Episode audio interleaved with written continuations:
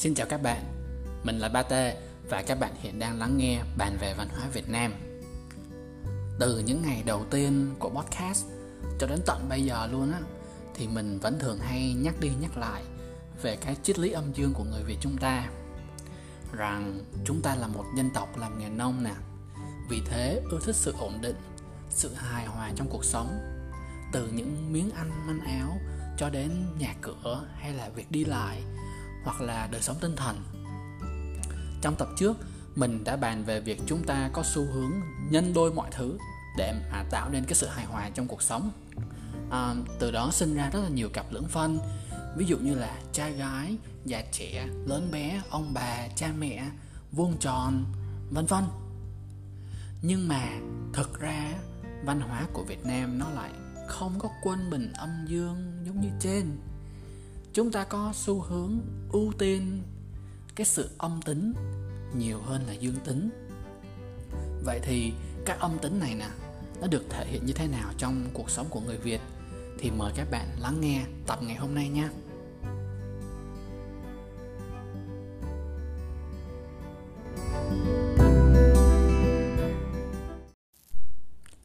Trong tập trước á, mình đã giới thiệu sơ qua cho các bạn biết về tư duy lưỡng phân của người việt à, tóm lại một cách ngắn gọn á thì người việt có xu hướng nhân đôi tất cả mọi thứ.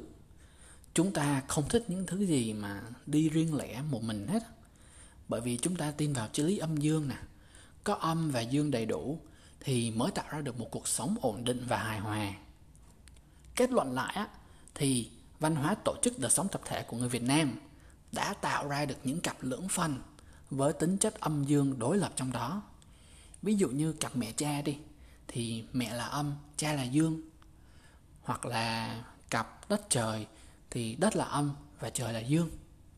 Cứ như thế, các bạn thử tìm một cặp đôi bất kỳ xung quanh các bạn rồi xác định tính âm dương cho chúng nha. Quay trở lại với cái đề tài á thì bây giờ chúng ta sẽ xét tính âm dương cho cả toàn bộ đất nước Việt Nam luôn theo kiểu vĩ mô á. Vậy thì đầu tiên Việt Nam gồm hai thành phần chính đó là nông thôn và thành thị. Trong đó nông thôn mang tính âm còn thành thị thì mang tính dương. Tại sao lại như vậy? Thì đơn giản thôi. Nông thôn nó có những tính chất như là khép kín, truyền thống còn thành thị thì mang những thứ à, những yếu tố như là cởi mở hiện đại à, phát triển nên chúng ta phân ra như vậy. Tiếp tục đi sâu vô nữa nha. Đối với nông thôn nè, các bạn còn nhớ là có bao nhiêu loại làng nông thôn không? Trong tập nói về làng công thương á, mình cũng đã điểm sơ qua rồi. Thì nông thôn, nó chia ra làm hai loại. Một là làng thuần nông và hai là làng công thương. Thì trong khi cái làng thuần nông á là làng truyền thống từ xưa đến giờ, thì làng công thương nó lại là một dạng phát triển lên. Những làng công thương đó hiện nay được biết với cái tên là làng thủ công làng thủ công nghiệp truyền thống đó các bạn. Uhm, ví dụ như cái làng đó tất cả mọi người đều làm nón nè làm nhang làm chiếu làm đồ gốm vân vân. Vậy thì trong hai loại làng như vậy đó làng thuần nông nó mang tính khép kín hơn vì thế được xác định là âm tính. Ngược lại làng công thương á, thì nó cởi mở và có sự nhộn nhịp trao đổi buôn bán nên là mang dương tính. Nông thôn xong rồi thì chúng ta sẽ đào sâu vô thành thị. Thì cũng trong tập trước à, trước trước đó xa xa một tí thì mình nói về thành thị á. Mình cũng chia thành thị làm hai phần. Một là bộ phận quản lý hành chính và hai là bộ phận làm kinh tế thì tới đây mình nghĩ chắc là các bạn cũng đoán được ai dương, ai âm rồi ha. Thì quản lý hành chính, âm tính, còn bộ phận làm kinh tế, nó năng động hơn nên nó mang tính dương.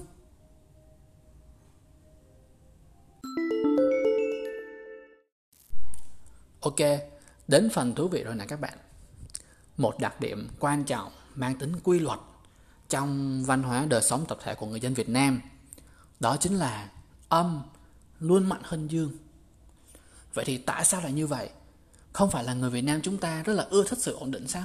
Bây giờ lại lòi ra cái sự thiên vị cho âm tính. À, mình có một câu hỏi dành cho các bạn đây. Theo bạn thì nông thôn với lại thành thị cái nào mạnh hơn tại Việt Nam? Cái nào bị ảnh hưởng bởi cái nào nhiều hơn? Nếu như bạn từng nghe qua cái tập à, nông thôn hóa đô thị của mình á thì chắc là bạn đã có câu trả lời rồi đó. Mà chắc là không cần nghe luôn đâu. Bạn chỉ cần nghe tựa đề thôi là bạn đã đủ đoán đáp án rồi. Đúng vậy nông thôn tại Việt Nam có sức mạnh rất là lớn mạnh hơn cả thành phố. Bằng chứng là đô thị nó không thể nào thoát khỏi được cái sức ảnh hưởng đến từ nông thôn. Người dân ở nông thôn khi mà họ đến thành thị để mà sinh sống á, thì họ vẫn mang theo cái nếp sống cũ ở thành thị, nhưng mà bạn vẫn có thể bắt gặp được vườn rau. Bạn chỉ cần bỏ mấy con đường lớn đi vô mấy con hẻm nhỏ thôi là bạn có thể bắt gặp được rất là nhiều thứ không ngờ tới. Đôi khi mà bạn có thể thấy được cả châu bò đi ăn cỏ luôn. Vì thế, tại việt nam á, nông thôn có sức ảnh hưởng rất lớn đến đô thị. Mà nông thôn thì hồi nãy mình nói là mang tính âm, đúng không? Còn thành thị thì mang tính dương, nên là suy ra âm tính nó mạnh hơn dương tính là vì vậy. Uhm, có lẽ là bạn vẫn chưa có bị thuyết phục nên mình sẽ tiếp tục nói tiếp. À, đi sâu hơn vào nội bộ nông thôn nha. Bạn còn nhớ à, hai cái tính chất cơ bản của nông thôn không? Tính cộng đồng với là tính tự trị á. Thì hai cái đặc tính này nó đã hình thành nên rất là nhiều tính cách cho người dân Việt Nam. Và nếu bạn nào chưa nghe hai tập này á, thì tìm nghe đi nha. Rất là nhiều điều thú vị á vậy thì bây giờ chúng ta sẽ so sánh nó luôn xem coi là đặc tính nào mạnh hơn. Câu trả lời nó sẽ đơn giản hơn khi mà bạn xác định được á, là cái tính nào âm và tính nào dương. Theo như giáo sư Trần Ngọc Thêm á, thì tính cộng đồng dương còn tính tự trị là âm. Chúng ta sẽ cùng phân tích nó một tí nha. Tại sao tính cộng đồng lại là dương? Tính cộng đồng á nó đề cập đến mối quan hệ giữa người với người trong cùng một làng với nhau nó đề cao sự năng động cởi mở giúp đỡ người khác đoàn kết. Còn cái tính tự trị á thì nó lại đề cập đến mối quan hệ giữa các làng với nhau. Lúc này á thì không có cái gì gọi là đoàn kết hết á. Thân ai nấy lo thành làng à, thành làng nào thì làng ấy thờ. Nói chung kiểu như khá là vô tâm và mang tính khép kín. À, đó là lý do vì sao mà tính cộng đồng dương còn tính tự trị là âm vậy thì tính tự trị á nó rất là mạnh luôn mấy bạn. Người xưa họ còn có cái câu là phép vua thua lệ làng. Giải thích vì sao mà người việt nam chúng ta lại thiếu tôn trọng pháp luật luôn um, vậy thì chốt lại một câu đó chính là tính tự trị. Nó mạnh hơn tính cộng đồng trong đời sống nông thôn. Tiếp tục bay về thành thị. Thì hồi nãy mình có nói bên trong của thành thị á, chứa bộ phận quản lý với lại bộ phận kinh tế đó thì mình cũng phân tích luôn hồi nãy là bộ phận quản lý âm của bộ phận kinh tế dương. Vì thế, bộ phận quản lý nó mạnh hơn bộ phận kinh tế tại thành thị. Tại sao lại như vậy? Thì mình sẽ lấy một ví dụ để cho các bạn dễ hình dung nha. Một đô thị cổ ngày xưa thì khi mà được thành lập bộ phận đầu tiên bao giờ cũng là bộ phận quản lý hành chính hết. Có bộ phận này rồi thì người dân người ta mới tới đây mà lập nghiệp và buôn bán làm ăn. Thì lúc đó mới sinh ra cái bộ phận kinh tế. Một cái đô thị xưa um, khi mà nó mất đi bộ phận quản lý ví dụ như là do chiến tranh chẳng hạn thì bộ phận kinh tế sẽ tự động mất theo luôn. Cái đô thị đó nó sẽ dần dần hiện nguyên hình trở về lại cái hiện trạng ban đầu của nó là một cái làng truyền thống.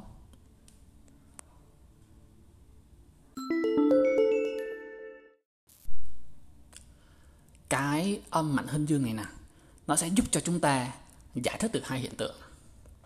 Đầu tiên á, là sức mạnh của việt nam. Cái sức mạnh mà không thể bị đồng hóa.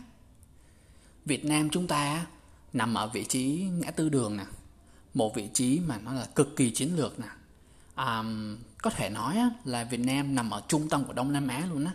Bạn vẽ một vòng tròn với cái tâm là thành phố Hồ Chí Minh đi thì bạn có thể kiểu như tất cả các thành phố lớn của vùng Đông Nam Á nó sẽ nằm tập trung ngay trong cái tổng cái vòng tròn đó luôn. Rồi um, ví dụ như mà bạn xâm lược được Việt Nam á, thì việc thâu tóm những nước khác trong khu vực Đông Nam Á chỉ là vấn đề về mặt thời gian mà thôi. Đó cái vị trí của Việt Nam nó đẹp như vậy đó. Và vị trí đẹp nên Việt Nam luôn trong trạng thái bị rình rập. Họ ra một cái là có một cường quốc muốn thâu tóm chúng ta. Đầu tiên à, là anh bạn hàng xóm thân thương Trung Quốc. Sau đó thì các quốc gia bên phương Tây như là Pháp rồi tới Hoa Kỳ. Bị xâm lược nhiều như vậy nhưng mà người Việt Nam chúng ta chưa bao giờ khuất phục hết. Chúng ta có sự tiếp biến văn hóa rất là tốt. Chúng ta lấy những thứ mà kiểu như phù hợp với lại tín ngưỡng văn hóa Việt Nam và biến nó thành của riêng mình. Thậm chí khi mà quân giặc nó thực sự đồng hóa được người Việt Nam đi, thì các khu vực mà bị ảnh hưởng á, nó chính là cái khu vực đô thị yếu ớt. Còn khu vực nông thôn, cái cốt lõi của văn hóa Việt Nam á, vẫn còn nguyên vẹn và không bị ảnh hưởng dù chỉ là một chút nhỏ nhoi thôi. Thì những tưởng cái sự bảo tồn văn hóa tốt như vậy á, nó nhưng nó lại đem lại một vấn đề khác cho chúng ta. Và đó chính là cái hiện tượng thứ hai mà mình muốn nhắc tới luôn. Tại vì chúng ta thiên về âm tính mà âm tính á, nó đồng nghĩa với lại bảo tồn nè nó đồng nghĩa với lại truyền thống với sự ổn định. Nên việt nam chúng ta là một quốc gia chậm phát triển. Uhm, mình nghĩ cũng đúng thôi tại vì chúng ta đâu có thiên về tính dương đâu. Mà xui một cái á, là dương tính nó lại đi cùng với sự cởi mở sự giao lưu buôn bán làm ăn hay nói ngắn gọn dương tính nó đi cùng với sự phát triển. Còn âm tính á, thì nó gắn với sự bảo tồn. Mà việt nam là một quốc gia âm mạnh hơn dương nên sự bảo tồn nó mạnh hơn sự phát triển. Chúng ta bảo tồn văn hóa rất là tốt nhưng hậu quả là phát triển kinh tế rất là ì ạch. Nói về cái gốc văn hóa của chúng ta một tí đi ha. Thì người việt là làm nghề nông nè sáng đi chiều về. Cơ bản á, là họ có một cuộc sống mà kiểu như tự cung tự cấp thực phẩm luôn. Có gạo có trâu bò có rau. Nói chung là thời xưa có cái ăn là đủ lắm rồi đúng không các bạn? Nên mà hơi đâu mà nghĩ tới đến việc phát triển này nọ. Đặc biệt á là sau khi à, người làm nông họ trở về nhà sau một ngày làm việc quần quật ở ngoài ruộng luôn. Thì đó là lý do mà người việt chúng ta có cái sở thích tiết kiệm hơn là đầu tư tiền bạc. Ví dụ như người giàu á khi xưa nha họ không có xu hướng đầu tư giống như là người phương tây. Thì người phương tây khi mà có dư giả tiền bạc họ sẽ đầu tư ờ, chứng khoán hay là gửi vô nhà băng chẳng hạn. Thì người việt chúng ta khi xưa um, giống à, họ dùng tiền để mà mua đất ở nông thôn. Mà mình thấy cái tình hình bây giờ nó cũng không khác là bao đúng không các bạn? À, ở thời hiện đại nè nhà nào mà dư tiền á thì mình khá là chắc á họ sẽ tậu vài mảnh đất chờ cho nó lên giá rồi bán ra kiếm lời. Thì người xưa họ có một cái câu rất là hay áp dụng cho đến tận bây giờ luôn là tất đất tất vàng đâu có sai đâu đúng không các bạn?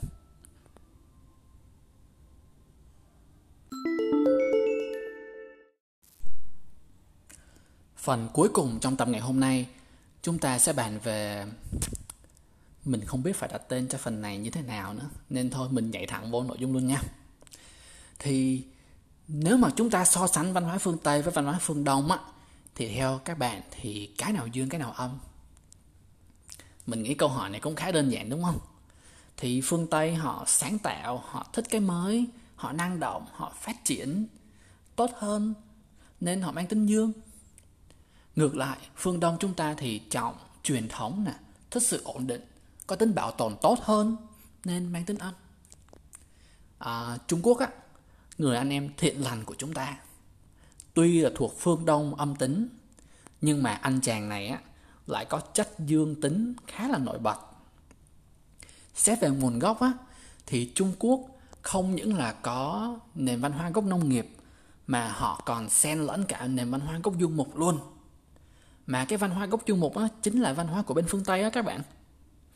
Thì cái văn hóa gốc du mục này nè nó nằm ở vị trí khu vực phía bắc của Trung Quốc gần Mông Cổ với lại gần nghe thì Trung Quốc không phải là phương Đông điển hình. Họ có sự pha trộn họ bảo tồn nhưng mà họ cũng phát triển rất là tốt. Đã nói đến làm ăn buôn bán á, thì bạn phải nói ngay đến dân Trung Quốc. Họ sản xuất ra họ tạo ra một loạt những thương nhân tài ba mà ta nói là nổi tiếng toàn thế giới luôn. Ừ, họ không có kỳ thị sự buôn bán giống như là người Việt Nam. Vì thế Trung Quốc á, là một quốc gia dương trong âm. Ngược lại Việt Nam nè chúng ta là phương Đông điển hình. Từ Bắc chí Nam á, là chỉ có làm nông nghiệp lúa nước thôi. Chúng ta sống bằng nghề nông nè chết cũng bằng nghề nông chúng ta không có thích danh buôn bán bởi vì cái tai tiếng mà họ gây ra. Rồi chúng ta thích những thứ truyền thống nè bởi vì chúng ta bảo tồn rất là tốt. So với Trung Quốc thiên về phát triển thì Việt Nam á à, thiên về bảo tồn. Do đó Việt Nam là một quốc gia âm trong âm.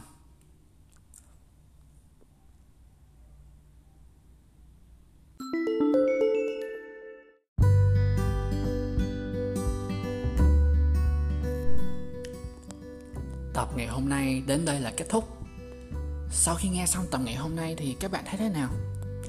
Các bạn có suy nghĩ gì mới về Việt Nam không? Đặc biệt là sau khi mà biết được chúng ta là một quốc gia âm mạnh hơn dương nè, Rồi còn âm trong âm nữa Nó giải thích được quá trời vấn đề phải không các bạn? Giải thích được chúng ta tại sao lại chậm phát triển, Rồi giải thích được tại sao mà chúng ta có sức mạnh bảo tồn văn hóa lớn như vậy Thì tập tuần sau chúng ta sẽ bước sang một cái chương khác. Có thể là các bạn không để ý, nhưng mà những cái tập tuần vừa rồi á, nó thuộc về cái chủ đề tên là văn hóa tổ chức đời sống tập thể. Tuần sau, chúng ta sẽ đi vào văn hóa tổ chức tổ chức đời sống cá nhân. Cụ thể luôn á, là phần tín ngưỡng. Phần này sẽ cho chúng ta thấy được một việt nam rất là khác so với thứ mà các bạn vẫn thấy hàng ngày. Bật mí nhẹ nhẹ là chúng ta người phương đông tuy mà kiên kỵ nói về tình dục, nhưng lại có những lễ hội và quan niệm nó khá là tình dục. Ok, vậy thôi nha. Cảm ơn các bạn đã lắng nghe bàn về văn hóa việt nam. Mình là ba t hẹn gặp lại các bạn vào hai tuần nữa nha. Bye bye.